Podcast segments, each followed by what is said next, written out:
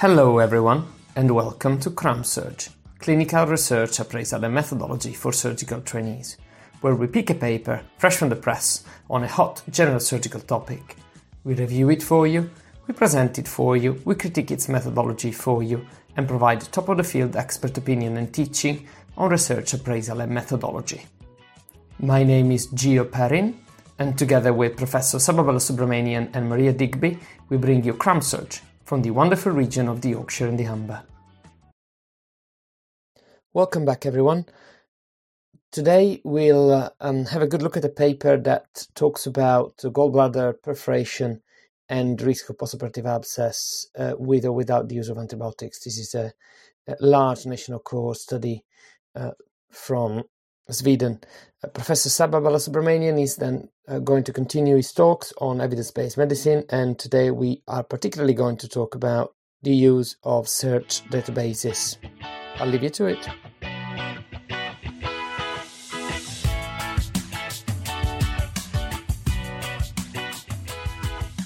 So, yeah, I'm Melissa. I'm an ST2 in general surgery currently in Leeds. Um, and uh, Today, we're going to talk to you about a paper that was recently uh, published in the British Journal of Surgery um, this year. Um, and it's titled Intraoperative Gallbladder Perforation and the Risk of Postoperative Abscess with or without antibiotics. And it's a national cohort study of more than 108,000 cholecystectomies. And the link can be found on this page. So over to you for background, Gio. Wonderful. A little bit of background about this um, topic more than the study itself. Uh, we do know that uh, cholecystectomy is performed very commonly in uh, this country. Up to 70,000 of these operations are performed every year. Uh, and biliary disease is a lead cause of um, admission and morbidity and sometimes mortality uh, in uh, the UK population. Um, a variety of studies have been conducted uh, concerning the role of antibiotics in gallbladder surgery. Uh, this applies both to elective situations or um, situations where there is an acutely inflamed gallbladder. And a few previous cohort studies um, with a relatively limited number of patients involved showed no difference in therapeutic versus prophylactic antibiotics use in presence of um, infection in terms of SSIs and particularly intra-abdominal infections. Um, we recently had a fairly big trial coming out, um, the PEANUTS 2 trial, uh, which uh, uh, actually explored the role of prophylactic antibiotics in the presence of um, acute cholecystitis when performing a cholecystectomy, um, failing to demonstrate the non-inferiority of the no prophylactic antibiotic strategy. So we do know that antibiotics do play a role, uh, and there is good evidence out there. Now, this cohort study tries to kind of uh, fit in all of this and provide a, a, bit of additional evidence, particularly in terms of the degree of contamination. Uh, so, ball back to Melissa for um, uh, the aims. Yeah, so the aims of the study was to assess whether there was an association between intraoperative gallbladder perforation with or without fully retrieved stones and the risk of post-operative abscess. And they also wanted to know whether antibiotic treatment prevented abscess formation. So trying to fit this into the PICO format, they looked specifically at adults, so those aged above 18 years old in Sweden who had undergone a cholecystectomy. They were particularly interested in looking at gallbladder perforation with or without stone spillage. So the control was no gallbladder perforation. And the outcome, or the primary outcome, was post-operative abscess at day 30. So we put a bit of a question mark and IA there because there wasn't any further elaboration on this uh, definition of, of abscess, and we weren't really sure whether it was intra abdominal abscess or whether it was abscess associated with an SSI. And methods over to you. Fantastic. So, as Melissa mentioned, this is a retrospective cohort study, um, which is supposedly um, drawn from a prospectively maintained national database. Um, this data set, called the GallRiks, uh, has been around for quite a few years now um, in uh, Sweden and covers the vast majority of cholecystectomies performed. Um, the authors um, that did uh, generate this particular data set for auditing purposes actually um, published a wonderful paper describing it uh, in Swedish. Um, so we don't really know for sure what degree of validation this data set is subject to. uh, and how rigorous the data collection is um, is a little bit hard to to say for sure. The authors do reference this this paper, which obviously is not in English. Um, so, um, despite our best effort, we can't tell you more than that. Um, well, over 100,000 cholecystectomies were uh, extrapolated from this data set uh, performed between 2008 and 2019. A few cases were excluded with missing data or operations that were originally uh, planned as open operations or operations conducted for indications basically other than gallstones. Um, the authors planned a multivariate um, analysis um, with a number of variables that's available from the data set, and we'll have a look into this um, in a little bit because uh, um, the data set is relatively limited in what it captures. And the primary outcome of the study is, again, as Melissa mentioned, postoperative abscess with, within 30 days. a bit unclear uh, where the abscess is supposed to be, if it includes only um, organ space infection um, or else. In any case, um, this is where we are. Uh, so, ball to Melissa for uh, uh, a bit more, starting some results. Yep. So um, the database had a, a, a large amount of um, data on cholecystectomies, but once they um, the authors applied the inclusion and exclusion criteria, they ended up with um, over 108,000 cholecystectomies. Um, and this table represents uh, is a table extracted from the paper itself, and it demonstrates um, some of the de- demographic data that they um, included um, or were able to obtain from this database itself. Um, and as you can see, they were able to get information on sex, age, ASA grade, uh, the number of procedures which were performed specifically for acute cholecystitis, the approach, whether it was laparoscopic or open, and the antibiotic treatment.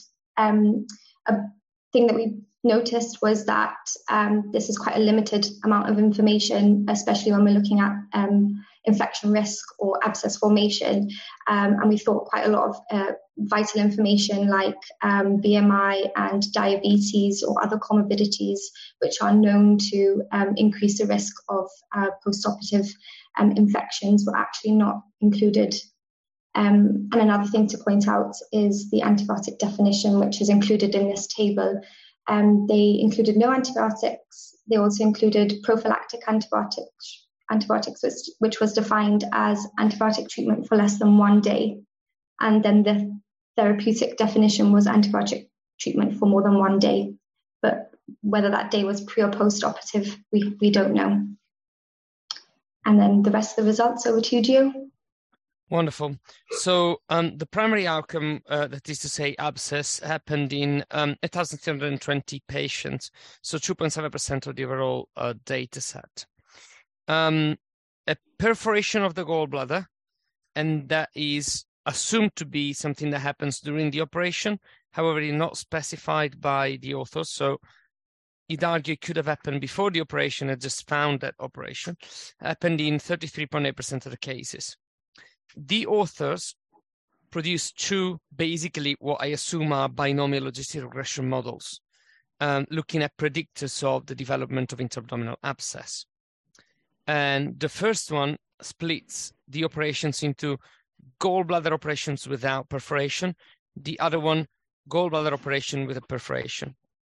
The second model does split operations in operations that involve a perforation with potentially a stone remaining in the abdomen and all the other operations.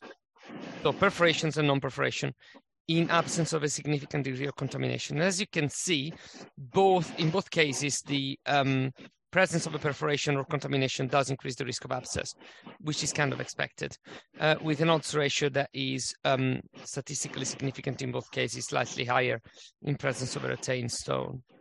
Um, they also look in this um, binomial logistic regression model um, at uh, the uh, potential advantage associated with the use of antibiotics. And if you look at this um, second part of the slide, you can see that prophylactic antibiotics or, or antibiotics with the purpose of treatment um, don't really make a difference in terms of development of a postoperative abscess. There is, however, one caveat that has to do with cases where there is a significant degree of contamination with potentially retained stones, where it looks like antibiotics are increasing the risk of abscess. Now, the way I interpret this result is either that the use of antibiotics is associated to a choice because there is such a degree of contamination that the formation of an abscess is more likely, or a pure and simple spurious result from multiple statistical testing. A third hypothesis I make is that perhaps there's a lot of omitted variables. In any case, um, these are the setting results. Um, ball to you, Melissa. Yeah, so um, in terms of limitations, so the authors acknowledge um, a couple of limitations, um, and one of these being um, the limited information available on or around antibiotics. So they weren't able to tell us the type or the timing of antibiotics. Um, so this is quite important, especially if we're going to try to extrapolate these results into clinical practice. Um, we need to know a little bit more about antibiotics. Um, they also acknowledged the fact that the database had lack of um, information on specific uh, variables, um, and this was something that they completely acknowledged. Um, but in terms of other limitations that we discussed or we, we thought of uh, whilst reading the paper was the um, overall lack of definitions for multiple things. So, the definition of abscess, um, the definition of antibiotic treatment, and the definition of perforation. We're not quite sure uh, what they mean by all these terms. And um, again, it's quite important for us to know these things. Um, also, the quality of the data set. Again, it's unclear um, on, um, or they didn't they didn't really provide us with the, the ability to look at um, information regarding this data set and the database itself. Um, so we're not sure whether it is validated or what its primary purposes was to see whether or not this type of study um, is appropriate to use this database for this type of study. Um, and then again, yeah, the omitted variables that we've mentioned. Uh, so that potentially could produce quite a lot of bias in terms of the results. And we feel like there's quite some important things that they've missed out uh, for their um, uh, multivariate uh, regression model. Um, and we've also mentioned about the multiple statistical testing may be uh, the reason why they had um, some spurious results or results that we're not quite sure of uh, their interpretation. And they also used odds ratios when it was a cohort study, even though it may be appropriate for um, the uh, logistical regression model. Um, we were not quite sure whether or not it was um, the appropriate method. And over to you for the conclusion. Right. So, based on the results of this study and uh, from data from this data set, we could say that the perforation of the gallbladder it does increase the risk, well, the odds in this particular case, uh, of developing an abscess. And this becomes even more uh, relevant if there is a significant degree of contamination with potential lost stones. In this context, the authors did not find a difference uh, between a prophylactic approach or a therapeutic approach to contamination itself, and neither of them uh, were actually statistically significantly associated with a reduction in the development of um, abscess. And a few points that relate to this uh, particular study, um, we have highlighted them through the presentation. They're reported here in the table, as you can see. So that's us. A brief summary of the discussion we had about the paper. Uh, we did reiterate a good few points uh, that were highlighted during the presentation, particularly the role of selection bias in the context of um, prospective cohort studies. Uh, particularly, this applies in this study um, to the results suggesting that the use of antibiotics in presence of a gallbladder perforation with significant contamination potentially increase the risk of abscess formation. Uh, now, uh, this uh, is obviously not biologically plausible uh, and is likely a result of either selection bias or less likely multiple statistical testing uh, producing a spurious result.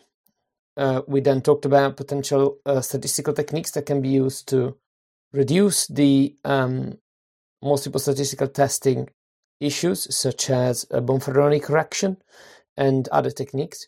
And we discussed their role we moved on to then discuss the importance of large um, database studies and large cohort studies in corroborating findings from uh, randomized controlled trials. And we also highlighted how it is risky and potentially misleading to withdraw conclusions concerning a causative effect of a particular intervention in the context of a large cohort study, not designed for this particular type of analysis.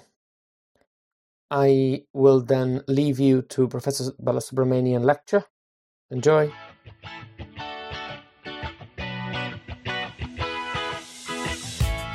Okay, so um, we've been talking about the steps of evidence based medicine. So we've done a few uh, uh, sessions on uh, ask and acquire. So the five steps are, as you can see on the screen, there's ask the right question, acquire the evidence, appraise the evidence, apply the evidence to your practice, and evaluate your application of the of the evidence. So those are the five steps of evidence-based medical practice.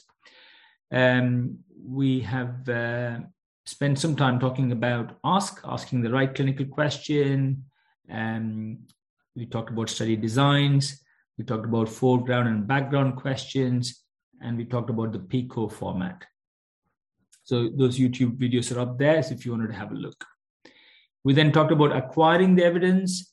And in acquiring the evidence, I have previously focused on search techniques. How do you search literature? Used PubMed database as an example. And we talked about a couple of scenarios in clinical practice whereby we have generated some questions and searched the literature. So, in the next, say, 10 minutes, uh, we'll talk about types of research databases and the kind of topics they cover, um, primary research versus pre appraised evidence, the advantages and disadvantages of these. And then I've got a slide on how I go about obtaining full text, but uh, it'll be interesting to hear um, your experiences and comments. So, there are lots and lots of lots and lots of research databases, as you know, hundreds. But I suspect most people just use one or two. I use PubMed quite a lot. And if you get used to using one database, then you tend to just um, go back to that database um, again and again, as opposed to try out new databases. So some databases are multidisciplinary. It covers a variety of fields, including medicine, physics, chemistry, and you name it. Whereas um, some uh, databases focus just on medicine and biological sciences. And I've just named a few, but there are obviously lots and lots uh, more. With regards to medical research databases, there's a lot of differences between individual databases. And you've got to keep in mind that no single database is actually a comprehensive list of all of the literature on a particular topic. And if you're doing a systematic review, as opposed to just trying to answer a clinical question, you really uh, need to be searching two or three databases. If you do a systematic review and say you've just done the PubMed or Embase, then often the reviewers will come back and say, oh, maybe you've got to look at another database. So you've got some general medical databases like PubMed and Embase, and then you've got some specialist databases. DARE is one, DARE in the Cochrane Library uh, is a uh, uh, database of systematic reviews and then you've got some databases that focus on specific specialties in medicine. Sometimes you just think, and I've been asked this question, why can't I just Google? Why don't I have a clinical question? I know um, what kind of answer I'm looking for. I'll just use Google, um, a general search engine. It's quick, you can access it easily, you can look for availability of full text. And sometimes you find that there is no paper on PubMed that addresses that particular clinical question, but then you can get a little bit of information on Google about that particular um, question. As long as you understand that uh, with a Google search, there's very limited control on the searches, and you can land onto all kinds of websites which provide known research information, which is not peer reviewed, patient uh, information, leaflets, um, patient forums, discussion forums, and so on. As long as you're aware of that and don't don't get too carried away with what you find, then that's probably um, not a very bad idea. Right. So uh, we'll, let's talk about primary research and pre-appraised evidence. Now, a lot of people would classify the source of information into two or three categories. I've got three categories here. So when we say primary research, we mean original manuscripts um, where uh, original research has been done. And sometimes it's not a full manuscript, it's just a dissertation. People these days um, tend to publish their thesis online for people to make use of. So that's primary research.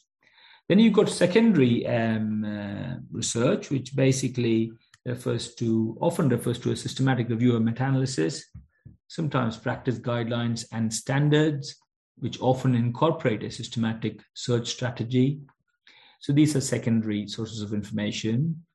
And then there's something called tertiary. Some people use the phrase tertiary um, source of information, which is basically a summary of systematic reviews, books maybe, and also things like the CCA, the Cochrane Clinical Answers, which um, uh, essentially uh, is um, an attempt to answer a clinical question on a topic relating to a Cochrane review. So that could be considered tertiary. So when we say pre-appraised evidence, um, you could argue that anything that is not primary research could be considered as pre-appraised. So uh, you may have come across this pyramid, the Haynes pyramid. There are a number of variations of these um, you will find, but essentially, this is a pyramid uh, that gives you some guidance on finding pre appraised evidence. So, as you can see, right at the bottom of the pyramid, you've got um, studies, essentially original articles. And then on top of uh, on top of that, you've got systematic reviews, systematic reviews of original articles. And then layer three is systematically derived um, recommendations or guidelines. And layer four is a synthesized summary, which essentially integrates layer one, two, and three. And then finally, you've got systems. Now, I don't really understand much about symptoms, systems, but uh, apparently um, it refers to the process of integrating the evidence from all of these four layers into an electronic patient record or into a computerized decision support system.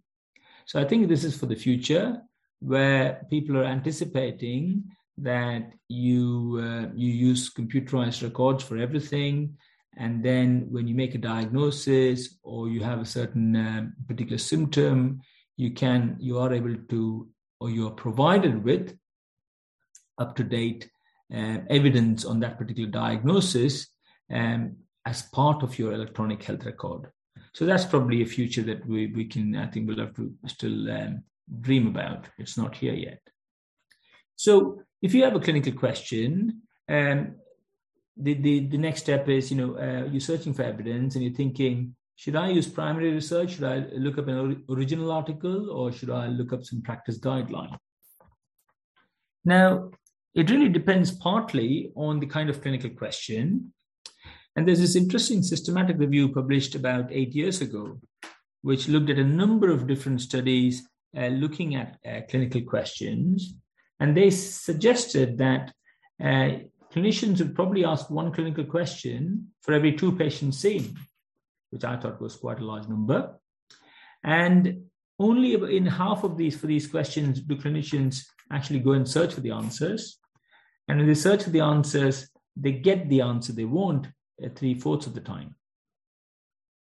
And of the types of questions, about a third relate to drug treatment, and a significant proportion of the rest relate to either a symptom, physical finding, or a diagnostic test.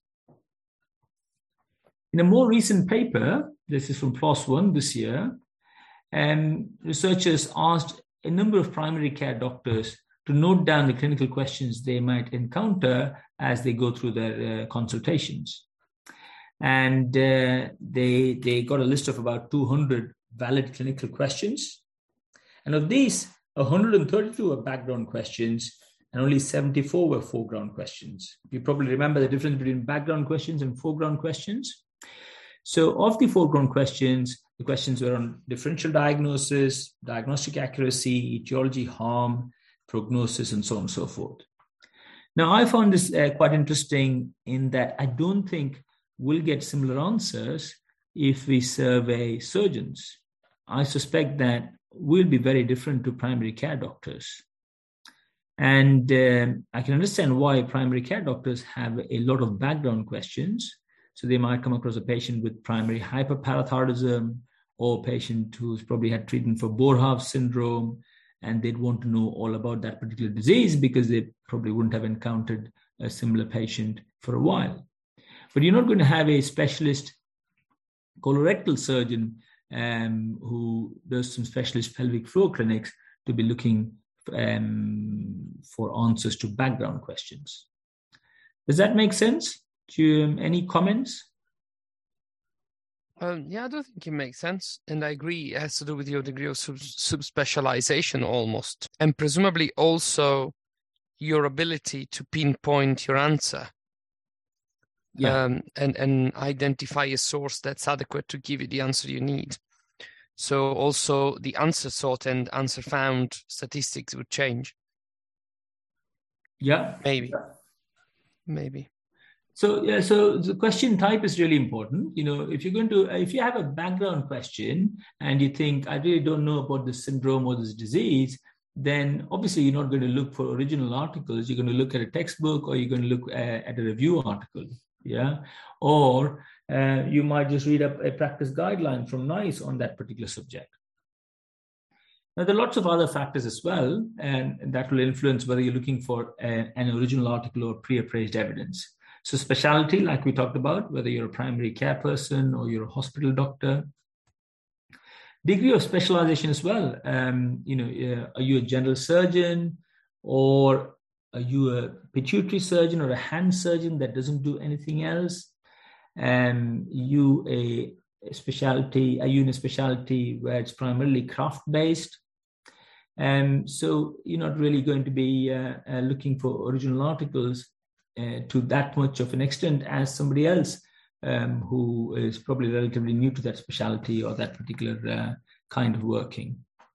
Clinical experience and knowledge also will influence whether you're going to look at primary research or pre appraised evidence. If you're extremely experienced uh, in that particular area and you worked in that area for 20 years, uh, you'll be familiar with the guidelines. So often you'll have questions that uh, relate to rare phenotypes, uh, unusual findings that you've never come across before. And then you'll probably be looking for similar case reports or, or original studies. What about appraisal and methodology understanding? So um, if you are not very confident with clinical, uh, critical appraisal, um, then you probably are not uh, going to be too keen on reading an original paper. You'd rather go with um, what the NICE guidance says on that particular topic. And the final thing is time constraints. Apparently, I didn't know this, there's a 90 second rule apparently. And um, most primary care doctors, if they think they can't get an answer within 90 seconds, they'd say, don't bother looking. Um, maybe refer on to the hospital. So uh, I think there are some advantages in looking at original studies. The advantages are that uh, you, you get to access the original data and then you get to uh, appraise the evidence yourself. And also, the big advantage is that it's going to be uh, fairly recent. You're not going to uh, find very recent um, data in pre appraised evidence. The downside is obviously it'll be t- time consuming. Uh, we've appraised a primary research paper today and sometimes it could be expensive depending on uh, how much access you have to um, published original articles. The advantages of pre-appraised evidence are one, it saves you a, a, lot of time. A single systematic review will summarize data from many different studies. And if you want a very broad answer to a question, like for example, I'll give you an example from my areas. Let's say you want to know about central neck dissection in thyroid cancer. And then you could look up NICE guidance or you could look up a, a systematic review of central neck dissection and you get a lot of information. The downside is if you have a very focused question, um, let's say you want to know about whether to do unilateral or bilateral central neck dissection in a specific subtype of thyroid cancer, let's say Hürthle cell cancer, then you may not necessarily find an, uh, an answer uh, from pre appraised evidence. You might want a specific paper addressing a topic because there is unlikely to be many papers on that topic, and there's unlikely to be systematic reviews addressing that specific focus question. The other thing to keep in mind is uh, practice guidelines get out of date, they're not often updated. Um, there is something called the living systematic review. There are efforts being made to uh, constantly update practice guidelines, but that's a huge, uh, cumbersome task, and we, we're not there yet. The final thing to say is that this is process information. So, with process information, you lose granularity and you don't really understand the finer details of, uh, uh of how the study was done and uh, also, if you rely too much on practice guidelines and um, evidence that has been processed for you, uh, I think you'll gradually lose critical appraisal techniques that you might have gathered over the years. Finally, access to full text information. So uh, I'd be keen to hear your comments, but how do you get full text? So a lot of the full text uh, papers, you know, these days can be accessed via journal websites. There are many journals that have article processing charges. They charge the authors to publish, and then they put them all online for people to access. So for the readers, it's free, but the authors pay uh, um, a lot of money. And then there's some um, websites like PMC, PubMed Central, like ResearchGate that often provide free access as well, in addition to journal websites. Another um, thing to do is to ask your um, hospital librarian or your university librarian uh, to get some papers. And if it's just a couple of papers, then most of the time they'll they'll uh, oblige. Uh, obviously, if you're doing a systematic review and need 150 full text manuscripts, then you might have a problem. Um, as a member of the Royal College of Surgeons of Edinburgh and the International Surgical Society, um, I get access to full text of many different journals, surgical journals primarily. Sometimes, on occasion, I have emailed authors. If I find some really interesting paper that I can't get access to, I find the authors, uh, do a bit of Google search on them, get their email ID, and send them an email and very often they'll oblige if you if you send them a polite email saying you're really interested in that paper a lot of them if they have the time and if, it, if they have it to hand will reply. Another way is uh, in getting manuscripts is to just talk to colleagues in other places. So if you're a university if in sheffield you can't get the paper and you have some colleague in london you will find that um, the, the, the different universities have different subscriptions and you can often get uh, other people to get some interesting article for you. And finally, um, you know, you've probably heard of the Hinari, um, which is a system set up by the World Health Organization, which provides access to full text um, from thousands of journals to um, low income people in medium and low income countries.